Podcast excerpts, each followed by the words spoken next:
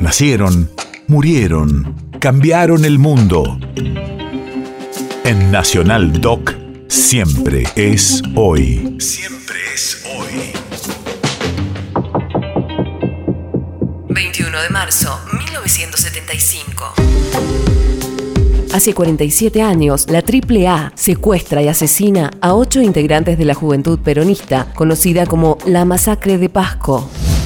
Radio de la memoria. El grupo de ultraderecha los ametralla en la avenida Pasco, en Lomas de Zamora, y luego dinamita los cadáveres para evitar su identificación. Los militantes masacrados respondían al ex intendente Pedro Pablo Turner, al que se había destituido en 1974 para reemplazarlo por Eduardo Dualde. Entre los muertos hay dos hermanos de 14 y 16 años y un concejal. ¿Qué tal? Mire, yo soy Alejandro Lencina.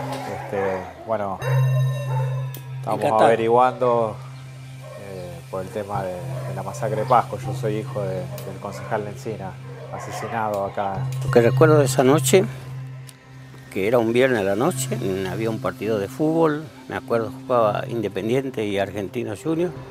Apareció un vecino por el fondo de mi casa y nos dijo que que tratara de no salir porque le habían comentado que estaba rodeando la manzana.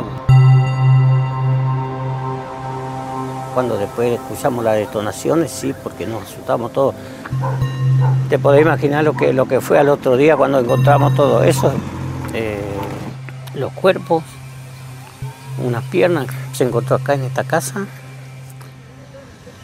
Eh, uno de los cuerpos que dice que fue esa del concejal, se encontró en esa reja roja donde está el pilar, enganchado, que acá en el, medio de la calle donde, donde ejecutaron a los, a, los, a los chicos estos, había una bolsa blanca. En esa bolsa había este, carne humana que nosotros retiramos de, de nuestro terreno. Y hasta cuando me acuerdo. Es tremendo.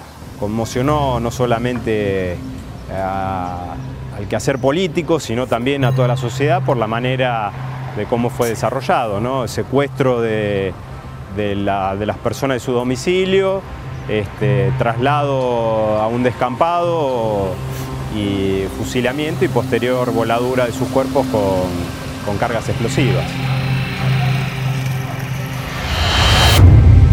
País de efemérides.